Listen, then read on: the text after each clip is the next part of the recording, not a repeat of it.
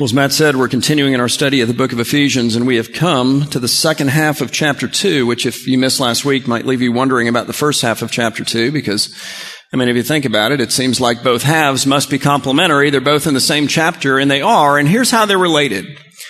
In the first half of chapter two, Paul comes to me and he comes to you and he says, look, I, I want to talk to you. I want to show you how amazing Jesus is by showing you the difference that his life lived for you, that his sufferings suffered for you, that his death in which everything that holds you back from God and everything that stands between the two of you has died, that his burial in which all of that with him was buried for you and his resurrection from the dead has made on your vertical relationship with God. And he uses kind of a form of argumentation that's sort of like a it once was, but it now is deal to sort of show this and see how Jesus is amazing. Like again and again in the first half, he's coming to us and going, you once were like this in regard to your relationship with God, but now look at Christ, you're like this. Back in the day it was, today it is. Back then, once upon a time, before you knew him, okay, it was like this, but, but Jesus is so incredible. Jesus is so beautiful. Jesus is so powerful. What he's done is so amazing that you're now like this. And the differences are stunning. He's like, look guys, it's the difference between death and life. It's the difference between wrath and mercy. It's the difference between the eternal judgment of God, which nobody wants, and the eternal kindness of God, which everybody wants. It's the difference between all of your efforts to try to repair this, this bridge, this, this space between you and God on your own for yourself, which is impossible. You can't unite heaven and earth and the one who came from heaven to earth to unite you to God at the expense of his own life. He's like, look, it's the difference between you're going to live your life and you're going to try to construct some meaning for it and you're going to try to construct some purpose for it and you're hopefully going to, you know, think that you're significant. But in the end, it's not going to matter. And why is it not going to matter? Because I don't know, 20 years after you're gone, 30 years after you're gone, 100 years after you're gone, can we think that far out? Nobody knows who you are. Just made a difference. No, no, no difference. And I have the privilege of, of taking my little life, whatever days the Lord gives me, and for His glory and folding them into a mission and into a purpose that lasts forever and actually makes a difference. And for forever makes a difference. Like the differences are big. That's the first half of chapter two. In the second half, he says, all right, look, same Jesus, but now let's look horizontally. What he wants to talk to us about today is the power of Christ who's united us to God to unite us together. And he uses the same idea, the same argumentation. He's going, yes, it used to be, but now look at Jesus. Okay. And now because of Jesus, it's this. It once was, it now is. It once upon a time, but today it is radically different and the differences are huge. The idea of chapter two is look, just like Jesus, unites us to God. Jesus unites us to each other. And by each other, I mean like anybody who comes to faith in Jesus, even people you don't like. Can we just say that? I mean, you know, people who have hurt you. They might come to faith in Jesus. Maybe they already have. People who have abused you. Now we're getting personal.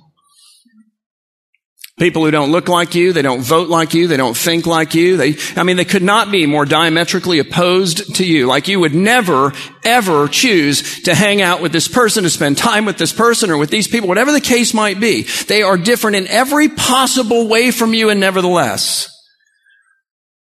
He's calling us to look at a Christ who is powerful enough to bring us together as one. Unity is the demand. That's a big word, isn't it? Unity is the demand of the gospel. Unity is a manifestation of the power of the gospel. Unity, when we embrace it, is the gift of the gospel. And more than that, if you believe Jesus who comes and says, Hey, do you know how the whole world is going to know that you're my disciples and that somehow we're different? I'm going to call together a group of people. We're going to call it the church and it's going to be from every different strata of people. Like, I mean, every different kind of person on the planet and you're all going to love each other. And everybody's going to see it. That's the apologetic of the Bible. That's like how the world is going to know. Since the beginning of time, people have been looking for a unifying principle, something that can take all of the different diverse people and all of the different diverse cultures and all of the different diverse societies and all of the different economic strata and educational strata, all of the differences, and somehow bring us together as one. Jesus is like, look, it's not a principle, it's a person. The person is me, and my mission is to proclaim that through my people as they love each other, notwithstanding all the differences. So what that does is that brings us to the question of the day, which as Matt said is, look, is there anyone anywhere that you believe that not even Jesus can unite you with? Because Paul has taken us up on that one. He's going to lay down the challenge for us in that regard. He wants us to think differently. He wants you to know that God has the power to bring anyone to him, anyone. And that when he does, he doesn't just show up as an acquaintance, even as a friend, he shows up as family, as your brother and sister in Jesus. So we pick up our study today in Ephesians 2, picking it up in verse 11 where Paul, who is a Jewish Christian, I want you to focus first on the word Jewish, okay, is writing to Gentile Christians, and now I want you to focus on the word Gentile because there was a massive, like 2,000 year old division between those two groups of people. but now they're Christians. And that difference is really what he's going to talk about. We're all part of one family now. And he's saying, okay, now let's learn to live that way. He says this, he says, therefore remember, which is a key word. Please don't forget it. You'll hear it twice. Remember that at one time you, what? Gentiles in the flesh called the uncircumcision, which was a term that was derisively applied to anyone who was not Jewish by everybody who was in that day. You were called the uncircumcision by what is called the circumcision, which Paul says is a circumcision that's made in the flesh by hand. So here's what I want to try to do. I want to try to explain to you just how deep the divide was between these two different people groups. You have Jewish people over here, and then you have the Gentiles, and they are not even in the room. They're like at the Sawgrass Mall. I mean, Sarasota, like west coast of the United States. I mean, we're talking big, huge divide. And the Jewish people in the first century in Paul's day lived in a world that was run by the Gentiles, who, by the way, ran the world and lived in a world in such a way as to offend every possible sensibility of a Jewish person. And, by the way, the Jewish people, for their part, lived in all of the major Roman cities in the world. I mean, when you read through the book of Acts, and you look, for example, at the missionary journeys of Paul, and he goes from city to city to city to city to city to city to city to city, all over the Roman Empire, where does he go first? In every city to the synagogue. Why? Because there is one. There's a worshiping community of Jewish people in every one of these cities with their own synagogues and so forth, and they existed in the centers of these cities in such a way, not intentionally, but nevertheless to offend pretty much all of the Gentile sensibilities. As you begin to look at the differences, you can begin to see, even if it wasn't intended, and I'm sure that it was not, how sort of resentments could build, how tensions could build. I mean, you know, just for example, the Gentiles worshiped a whole multitude of gods. The Jews worshiped one God and then labeled the Gentiles as idolaters and pagans, which incidentally was a true statement, but probably didn't feel very good if you were one of them. You thought, what are you, what are you talking about? What are you, what are you calling me? How not to win friends and influence people? But that was nevertheless the case. The Jewish people were very restrictive in their diet, so they wouldn't eat anything that was unclean according to the law of Moses. Well, you know, the Gentile people, I mean, they ate everything, meaning they ate unclean things and they were labeled as unclean people. So a, strictly observant Jewish person, and I admire the observance, don't hear criticism in that, based on that observance, wouldn't go into the home of a Gentile, wouldn't sit in a chair that a Gentile had sat in wouldn't touch anything that they've touched, lest they themselves become unclean. So, you know, I mean, let's say you're a Gentile and you're looking at your Jewish neighbor and he's out there slaving away in the yard, you know, and he's working hard and he's sweating it out because it's hot there, just like it's hot here. And you're thinking to yourself, I'm going to take the first step relationally. So I'm going to make this guy a cup of water and I'm going to bring the cup of water over to him and you enter onto his property and you start to come near him with the water. He's not excited to see you. He's not taking your water. Why? Because you touched it. I mean, talk about cooties, you know, like, and, and again, I, I admire the adherence. Don't, don't hear what I'm not saying, but I'm just saying as a result of these differences, you can see how very naturally resentments would build and divisions would be created. I mean, the Jews were a sexually chaste people. Okay, the Gentiles were absolutely anything but like could not have been farther away on the spectrum. You just look at the city of Ephesus, for example. We could do the same thing with Corinth, but in the city of Ephesus, the patron goddess of the city was Artemis. Artemis was the god of fertility. I want you to try to imagine how the god of fertility was worshiped and don't imagine it too graphically, okay? Like don't spend a lot of time there. It's an outrage to the Jews. Crazy. At Corinth, you have Aphrodite. They had a thousand temple prostitutes working around the clock in the center of Corinth at the temple of Aphrodite, the goddess of love. Outrage. Crazy from their perspective. And the Gentiles were offended by their being offended. Like, and not just because they felt like, well, these people are moralistic and judgmental and maybe condescending even toward us, but because, for example, in Ephesus, the temple to Artemis was one of the seven wonders of the ancient world. I mean, people came from all over the world to see this temple, okay? They loved the temple. It was a matter of great civic pride. And so now these people are not just judgmental and condescending and moralistic, but they're not even good citizens. You can see how these narratives began to build, how these people groups began to divide.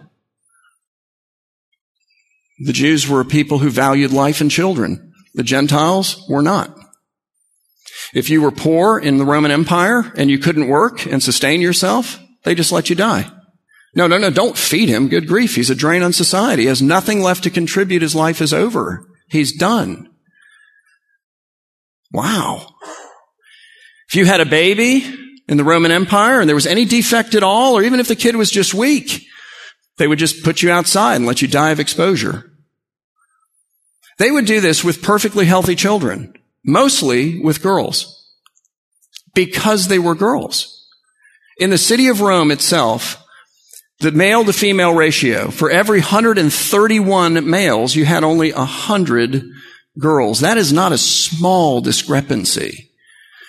And so from the perspective of the Jewish people, they looked at the Gentile people and they wanted to keep their families and kids away from them. Like, you know, we don't want that kind of craziness to invade our ethic because they looked at them and they went, all right, let's just go down the list. You're, you're idolaters. You're unclean. You're murderous.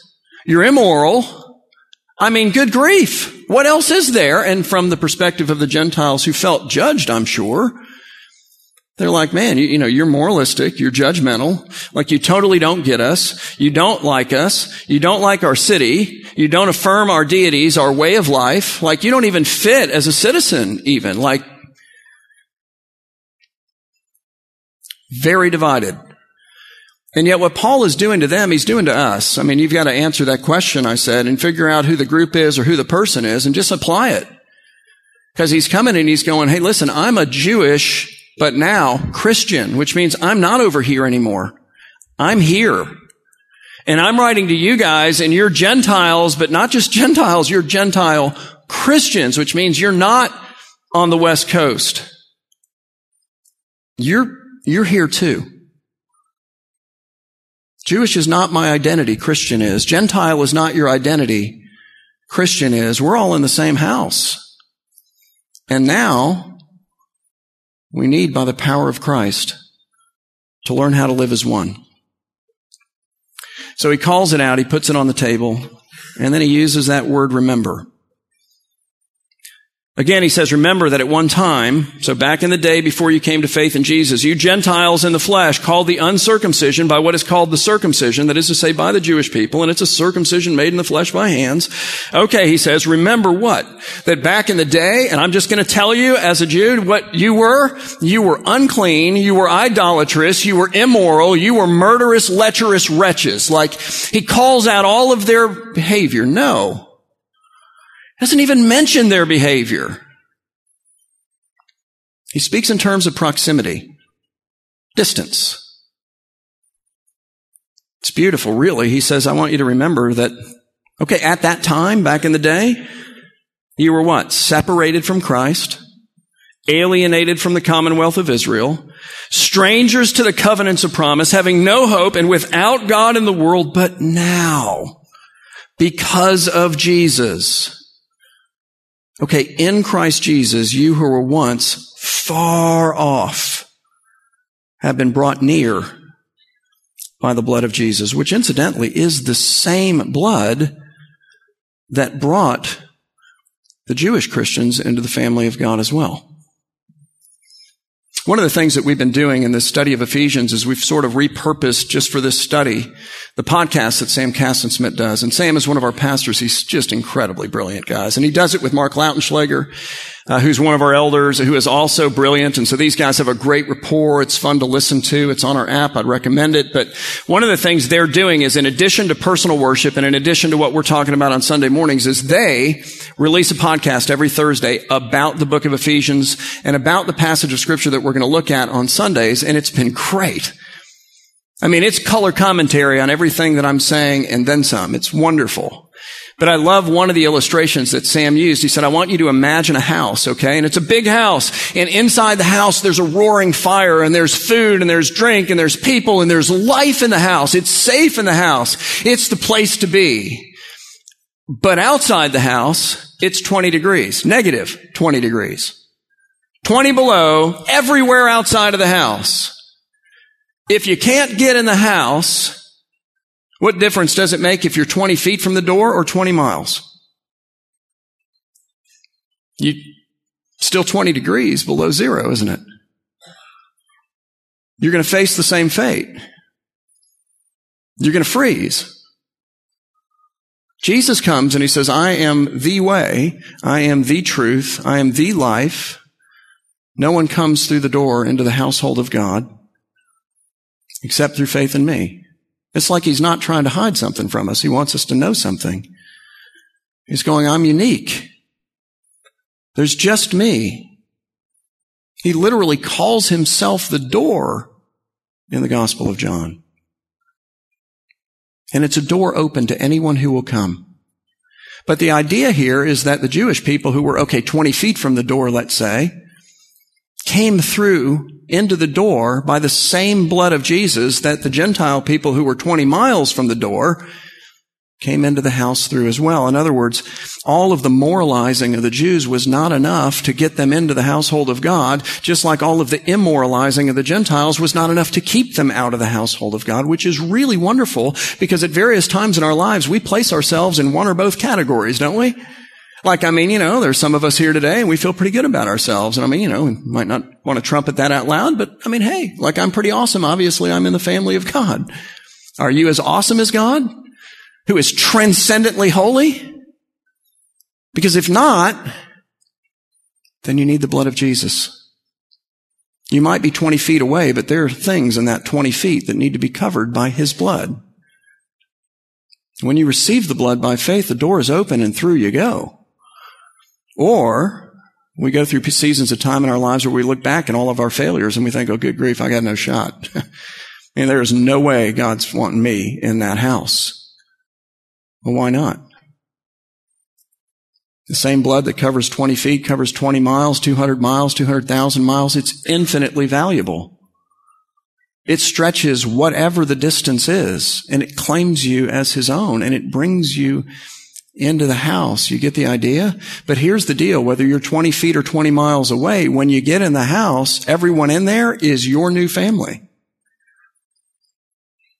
Even if there are things that are offensive. You know, after we got married, we moved to Chicago and lived there for know, maybe three years, something like that. Wonderful city. It was awesome. It was, in fact, 20 below at times there and even colder, which was not awesome. Uh, and so we're back. But, um, but we went to the Moody Church, and the pastor there is Dr. Erwin Lutzer. He is still there. He has been the pastor there for 40 years this year, which is remarkable and amazing. And he's a really wonderful, kind man. Uh, he's a very good preacher and teacher and expositor of the Bible. And I, am sure that there were several things in all the sermons that I heard that were formative of me. Uh, I'm embarrassed to say that there's exactly one thing that I actually remember specifically, uh, which really is discouraging to me because, you know, like I'm about 20 years into this, but but it was this one illustration and it had to do with the way that we look at our sin versus the sin of other people. It's powerful. He said, you know, we all tend to look at our sin kind of like we look at the Moody church. You know, we walk outside, we stand on the sidewalk, we look up at the Moody church. It's about three stories high. I mean, it's a pretty big pile.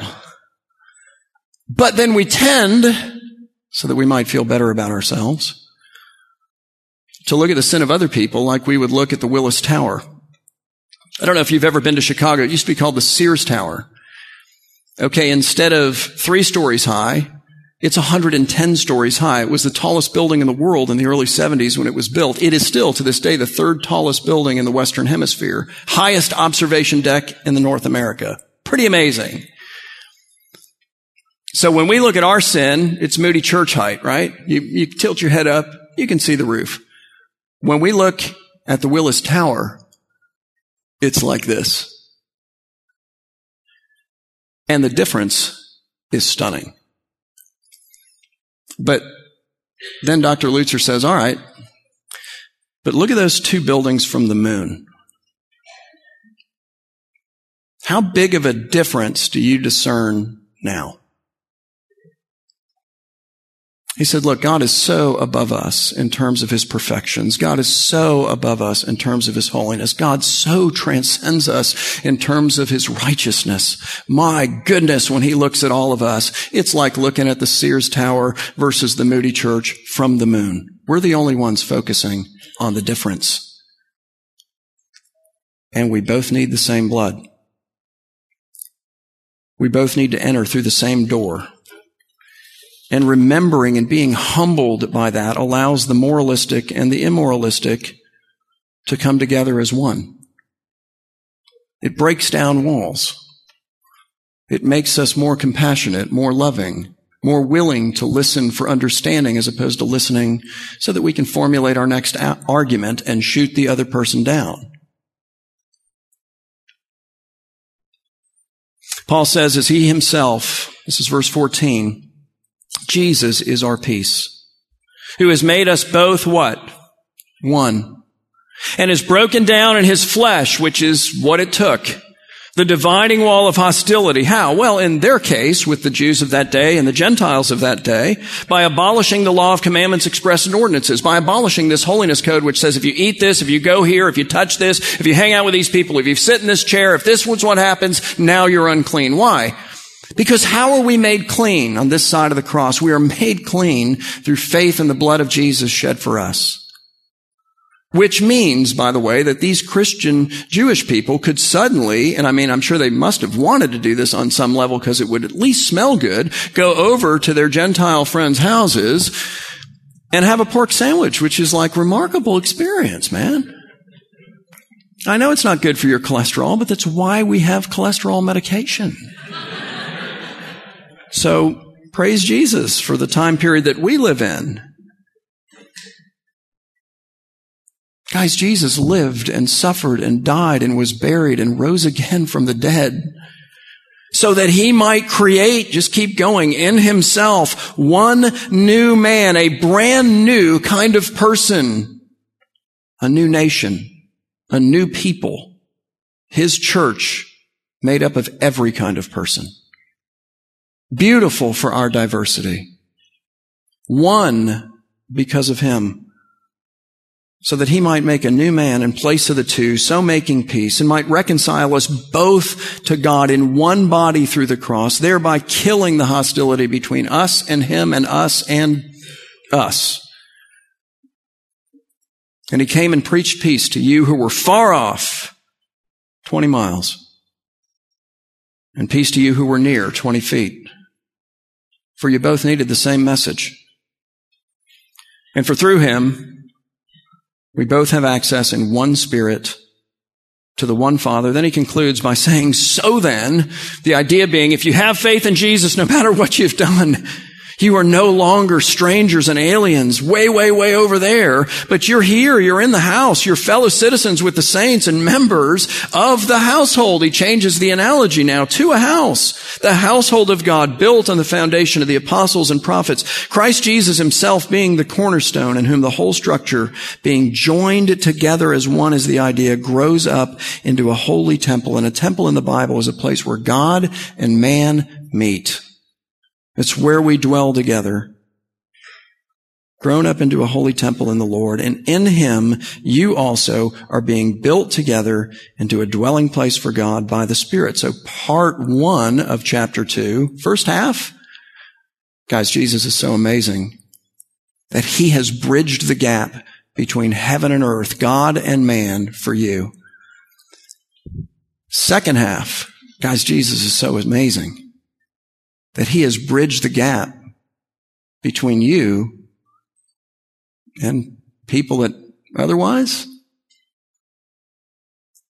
you might not like or who maybe have hurt you or taken advantage of you or just diametrically opposed to everything that you're in favor of.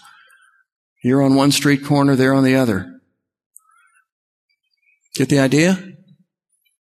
But in Jesus, you're in one house. And for the glory of Christ, we need to learn to live that way. So I'll ask you again, is there anyone anywhere that you believe that not even Jesus has the power to make you one with? Because if there is, then the cure is found not in remembering things about them. The cure is found in remembering something about you, which is where you were 20 feet, 20 miles. It's all 20 below.